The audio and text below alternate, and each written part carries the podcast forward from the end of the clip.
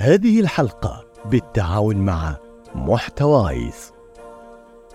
أهلا وسهلا ومرحبا بكم يا أصدقاء. هنا بودكاست كالشمس مع ريما الجريد هذا البودكاست يساعدنا للوصول لصفات الشمس الرائعة لنكون كالشمس بعطائها وقوتها لنستمر بالشروق يوما بعد يوم كالشمس. اليوم نتكلم عن التقبل. آه كيف تتقبل ذاتك؟ والتقبل تلقائيا بيوصلك إلى أنك تحب نفسك أكثر. وبنتكلم عن تعريف التقبل وإيش الفرق بين التقبل والقبول وبرضو كيف نساعد أنفسنا نحن نزيد عندنا كمية التقبل لذواتنا. طيب الحين لو جاك طفل ويبكي وأنت تبغى تعرف إيش فيه تبي تعرف وش صار وش اللي خلاه يبكي هل بتقعد تصرخ بوجهه وبالتالي هو يعني بيس ما راح يعني ما راح يوقف بكي بالعكس ممكن يزيد البكي حقه وما راح توصل لنتيجة الطريقة الصحيحة للتعامل مع الموقف إنك تحضن الطفل وتهديه ثم بعدها تحاول تفهم منه الموضوع وتحاول إنك تساعده أو تشوف حل لهذه المشكلة اللي هو صار صارت له وخلته يبكي. وطبعا قيس عليها نفسك كيف أنت تبغى آه، تغير نفسك للأفضل وتحسن نفسك وتكون أفضل نسخة من نفسك إذا أنت مو متقبل نفسك؟ يعني أنت كأنك قاعد تبكي وفي نفس الوقت قاعدة تصرخ على نفسك تبغى تبغى توقف. بس مو هذه الطريقة الصحيحة. الطريقة الصحيحة إنك تحتضن نفسك تفهمها تعرفها. بالتالي بعدها تقدر آه، تسعى للتطوير وللتغيير الأفضل. طيب إيش تقبل الذات؟ تقبل الذات باختصار إنك تتقبل عيوبك برضو تتقبل محاسنك. الصفات اللي ربي خلقك فيها من إيجابيات ومن سلبيات أو حتى الأشياء الطارئة في حياتك. مثلا مصيبة صارت غيرت من حياتك أو أشياء صارت أو مثلا تخصص جامعي. هذه أشياء ما انخلقت فيها لكنها كتبت لك. هذه برضو تدخل من من جانب التقبل. طيب أم في ناس تقول إنه خلاص ما دام أنا متقبل وعارف قدر نفسي معناتها ببدأ يعني مثلا أقلل من قيمة نفسي أو أحد لما يمدحني أقول لا لا لا إنه إيش فيك؟ لا تبالغ. وهذا أبدا مو معناه إنك تقلل من قيمة نفسك. بالعكس معرفتك لنفسك ومعرفتك الإيجابيات اللي في نفسك وإنك تبرزها وتحاول تشتغل عليها هذا كويس لك وكويس للناس اللي حولك بعد لأنك بتفيدهم بالمهارات والأشياء اللي موجودة عندك الأشياء الإيجابية والكويسة. بس طبعا ما يصل الموضوع إلى مرحلة الغرور أو إنك تشوف نفسك على الناس. أما بالنسبة للسلبيات في حياتك أنت تتقبلها لكن ما تقبلها. والفرق بين الإثنين يعني بسيط لكن إذا عرفتوه تبدون تفهمون أكثر الموضوع وتعرفون تتعاملون مع عيوبكم أكثر. وهنا لغة القبول أنك ترضى بالشيء ونفسك تميل له. وهنا وشو لما أنت يصادفك مثلا شيء في حياتك ما تقدر أنت تغيره. اسم عائلتك لونك شكلك مثلا طريقة كلامك لغتك أصلك من وين أنت جاي من وين أنت نابع هذه أشياء ما تقدر تغيرها. كل اللي عليك إنك إيش؟ إنك تقبلها وترضى فيها تصل إلى مرحلة الرضا وإنك تحمد ربي على إنه حطك في هذا الشيء. وهذه مرحلة متقدمة. طبعا ما راح تصل لها إلا بعد السعي وإنك تجتهد على نفسك لين تصل لمرحلة إنك تقبل كل شيء في حياتك ما خاصة الأشياء اللي ما تقدر تغيرها. أما التقبل إنك ترضى بشيء وتستسلم له بدون تذمر ولكن في نفس الوقت تشتغل على أنك تغيره. يعني مثلا أنا فيني صفة سلبية. مثلا أنا شخص أكذب كثير. أنا والله وزني زايد. أنا والله مثلا أي أيا كانت السلبية اللي عندي أنا أتقبلها. ما أقول والله خلاص أنا وزني زايد خلاص أنا ما راح أطلع ولا أشوف الناس ولا ولا أبغى ألبس أي شيء وبعتذر عن العروس وعن العزايم وعن كل شيء. ليش؟ لأن ما أبغى الناس تشوفني وتنتقدني وإني أنا ما راح أتحمل. لا أنا أقبله. ويصير ما عاد يهمني أصلا تعليق الناس لأن خلاص هذه أنا. بالعكس اللي بيحبني بيحبني زي ما أنا. ولكن أسعى إني أغير هذا الشيء للأفضل. وهذا الموازنة الصحيحة لأي عيب أنت ممكن يعني تح... يعني تتصف فيه إنك تتقبله وإنك تسعى إنك تغيره عشان تكون شخص أفضل. سواء تغيره عشان صحتك آه، مثلا زي زي الوزن الزايد أو تغير هذه الصفة عشان شخصيتك تكون أفضل مثلا زي الكذب وغيرها. فهذه الأشياء كلها أيا كانت يعني هي المعادلة جدا بسيطة. تقدر تغير هذا الشيء السلبي إيه خلاص تقب إذا إيه خلاص تتقبله وتحاول تغيره. إذا لا ما تقدر تغيره. هنا كل اللي عليك إنك تقبله. تصل لمرحلة القبول والرضا بما قسم الله لك وإنه خلاص ما تصير تستحي من الشيء هذا. بالعكس تقول الحمد لله. وتعرف أن الله سبحانه وتعالى حط كل واحد مننا في المكان الصحيح حتى مهما كنت تظن. والله أنا مثلا أنا انولدت في العائلة اللي ما هي مناسبة مناسبتني أو أنا آه عشت مع ناس ما ما أحسهم يعرفون قيمتي أو أيا كان الوضع اللي أنت فيه تحس أنه هو مو صح لك صدقني الله سبحانه وتعالى ما حطك في هذا المكان إلا أنه هو المناسب المكان المناسب لك والمكان المناسب لك عشان تنمو.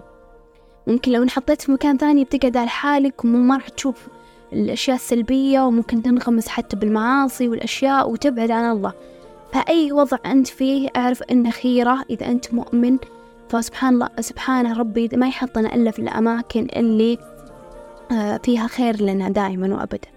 طيب آه، بالنسبة لمعايير الجمال الحين كثير كثير كثير يعني من البنات آه، مثلا يتابعون المشهورات أو الناس اللي يطلعون على ال social media ويتأثرون من من الشكل أو من المعايير المعينة اللي حاطينها المجتمع للجمال. فتشوف الحين للأسف إقبال بشكل كبير على إن البنات يروحون يسوون filler ويروحون يسوون أشياء حتى حتى وصلت إنهم يسوون عمليات تجميل. كلها ليش؟ لأنهم مو متقبلين أنفسهم وقاعدين يصدقون هذه المعايير اللي حاطها المجتمع. ويحسبون أنهم إذا سووا هذه العمليات وإذا سووا هذه الأشياء وإذا حطت فيلر إنها بتصير واثقة من نفسها إنها بتحب نفسها. بس صدقيني إذا أنت ما أنت حابة نفسك من البداية ما راح تحبين نفسك حتى لو تغيرتي. ورحتي غيرتي وسويتي وفعلتي. هذا غير الحكم الشرعي اللي له إنه ممكن فيه آه، حرمة يعني أنتم ممكن تطلعون على الموضوع من الناحية الدينية من ناس أو مصادر أفضل مني. لكن هو أكيد في إشكالية لأن في تغيير في خلقة الله سبحانه وتعالى يعني. هذا غير أنه الإحصاءات تقول أن الشخص اللي يسوي عمليات تجميل يستمر في أنه يسوي عمليات تجميل أكثر وأكثر. ليش؟ أنه مستحيل يصل لمرحلة الرضا؟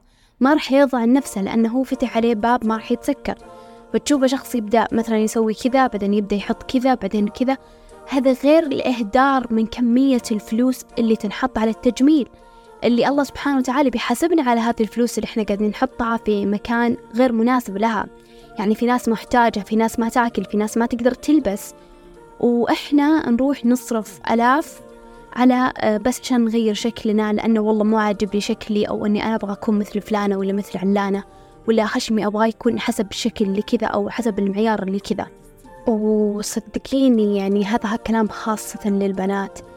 أنتي الناس بيحبونك للشيء اللي داخل فيك لروحك أنتي مو لشكلك مهما كان شكلك مرة حلو ما راح الناس تحبك إذا أنتي أخلاقك سيئة أو أنتي ما تعرفين تتكلمين أو أنتي مو قاعدة يعني تثقفين نفسك وما ما تعرفين تتحاورين مع الناس ولا أو مثلا أنتي روحك من جوا ما, ما هي كويسة وعندك حقد شوي على الناس. الناس حرفيا بتحبك عشان روحك. أنا أتذكر أول ما دخلت الجامعة كنت حرفيا ما آه، يعني أروح الجامعة وأنا ماني حاطة ولا ميك اب ولا أي شيء يعني حتى حواجبي ما أرسمها لهذه الدرجة. كنت كذا أصحى أغسل وجهي وأروح الجامعة بس. ممكن أحط مرطب أو واقي شمس وأربط شعري وخلاص. ومع هذا الحمد لله كونت صداقات في الجامعة وكثير ناس كانوا يشوفوني بشكل كويس أنه لأن الحمد لله ما كان اهتمامي أصلا سبحان الله إذا أنت ما تهتمين بتبدين شوي إنك ما تهتمين مرة بشكلك أو تهتمين بشكلك بس بالحد المعقول الناس أصلا ما راح تصير تنتقدك على شكلك. لأن بيبان لهم إن أنت واثقة من نفسك ما أنت محتاجة تعليقهم. وهنا ننتقل للشق الثاني من الحلقة وبعطيكم نصائح عملية تساعدك على تقبل ذاتك. أول نصيحة هي كن لطيفا مع نفسك. واللي ما سمع حلقة التعاطف مع الذات أنصح يسمعها. باختصار كن صبورا مع نفسك صبورا على أخطائك. وتعامل معها كما تتعامل مع الطفل الصغير الذي يرتكب الأخطاء وتحاول أنت تصويبها. مثل ما ذكرنا في المثال الأول النصيحة الثانية واجه مخاوفك. كلنا عندنا ماضي مؤلم وأكثر شيء ممكن يقيد الإنسان ويمنع من التغيير والتحسين هو خوفه من المجهول. عشان كذا أبدأ بخطوات صغيرة عشان تواجه مخاوفك وتخرج من منطقة الراحة.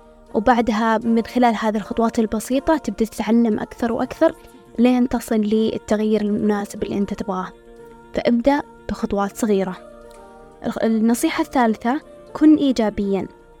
وأهم شيء يعني ممكن يساعدك في موضوع الإيجابية إنك تحيط نفسك بكل ما هو جيد وإيجابي وإنك تخلق لنفسك بيئة مشرقة وسعيدة. تبتعد عن الناس السلبيين الناس اللي بس تتحلطم الناس اللي تجلس معاهم تحس إنك ما تتقدم. آه، تبتعد عن الممارسات أو العادات اللي اللي ما هي كويسة اللي تأثر على نفسيتك بشكل سلبي وغيرها من الأشياء. النصيحة الرابعة تتقبل نقصك ولهذا ذكرناها في البداية أنك تتقبل عيوبك آه، اللي ما تقدر تغيرها وتصل لمرحلة القبول والأشياء اللي تقدر تغيرها تتقبلها وتسعى أنك تغيرها. وتذكر أنك إنسان وتذكيرك لنفسك بأنك إنسان هذا من أكثر الأشياء اللي بتساعدك وبتريحك أنه أنت إنسان فالطبيعي أنه يكون عندك عيوب طبيعي أنه يكون عندك أخطاء طبيعي أنه يكون عندك مشاكل في حياتك طبيعي أنه في أي علاقة أنت تدخل فيها أنه بيكون في بعض المشاكل في بعض الصعوبات لأن إحنا بشر وإحنا عايشين في دنيا منا عايشين في جنة عشان حياتنا تكون كاملة. فتقبلك لهذا النقص في نفسك وفي الآخرين وفي علاقاتك وفي حياتك بيريحك بشكل كبير. النصيحة الخامسة لا تأخذ الأمور بمنحنى شخصي. لما شخص مثلا يقول لك كلام وأنت تروح تفسره بعقلك وتقعد تفكر وتفكر وليش قال كذا وليش قال كذا؟ أنت اختصر على نفسك الوقت ويا إنك تحسن الظن بالشخص هذا يا إنك بكل بساطة تروح تسأله يا فلان إيش كان قصدك من الشيء اللي سويته؟ أنا والله كأني فهمت غلط وأنا بعرف وش كان قصدك من الموضوع بس عشان أطمن وأرتاح. إذا كان صدق أنت فاهمة غلط هنا وقتها بتكون فهمت بشكل كويس وبالك أرتاح. وإذا كنت فاهمة بشكل صحيح برضو بترتاح لأنك تكون عرفت بشكل يقيني أنه من جد هذا الشخص كان قاصد أنه يأذيك أو أنه يقول لك كلام مو كويس. النصيحة الخامسة سامح. سامح نفسك سامح الآخرين على الأخطاء هذه بعد مرتبطة بالخطوة اللي أو النقطة اللي ذكرناها قبل شوي اللي هي أنك تتقبل النقص في نفسك وفي الآخرين. لما أنت تتقبل النقص هنا بيصير عندك قابلية أكبر أنك تسامح الناس وتسامح نفسك وتتقبل أخطائك وتتقبل أنك إنسان عادي تغلط عادي أه، مثلا مرات تتخذ قرارات وتندم عليها. وهذا الشيء بيسهل عليك حياتك أكثر وبيخليك تتقبل نفسك. أنا أشوف أنه يمكن أن النقطة أو الخطوة أو النصيحة الأساسية هي إنك تتقبل إنسانيتك وتتقبل إنسانية الآخرين وإنسان ودنيوية الحياة اللي إحنا قاعدين نعيشها. هذا بيزود عندك تقبل الذات. وتصير تتقبل نفسك رغم عيوبها وتتقبل الناس اللي حولك وتتقبل ظروف حياتك وغيرها من الأشياء. النصيحة السابعة آمن بنفسك. أنت يعني لا تقلل أبدا من قيمة نفسك وتقول أنا ما أقدر. أنا ما راح أصل لهذا الشيء. أنت أول شيء لما تعرف نفسك وتعرف إمكانياتك هنا بتقدر تعرف وتبدأ تشوف الناس اللي مثلك وتقول أنا إيش ناقصني عنهم؟ إيش ناقصني إني أنا مثلا أنجح مثل ما نجحوا أو أنا أسوي مثل ما سووا أو إني أعطي أو إني أنجز. بس أهم شيء اكتشف نفسك واكتشف مهاراتك. يعني مو مثلا شخص مثلا عصفور تقول لا أسبح.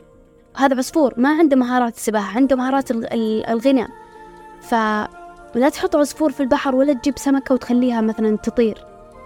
أنت اعرف مهاراتك وثق بمهاراتك أو آه بعد ما تثق بالله سبحانه وتعالى وبعدها آمن بنفسك وإنك تستطيع بإذن الله إنك تسوي تقدر تسوي الشيء اللي أنت تبغى تحققه. وآخر نصيحة لا تصدقين معايير المجتمع لأنها بتتغير بعد كم سنة مثل ما تغيرت أصلا هي بالسنوات يعني من خلال معيشتنا لو ترجعين في بداية الألفية كانت معايير الموضة والجمال مختلفة عن الحين. عشان كذا أتذكر إنك جميلة مثل ما أنتي واهتمي بمظهرك بالحد المعقول واهتمي بنفسك واهتمي بروحك داخليا لأن الجمال الداخلي ينعكس على الجمال الخارجي بشكل مباشر. وختاما التغيير ممكن ولكن لابد له أن يبدأ بتقبل للذات.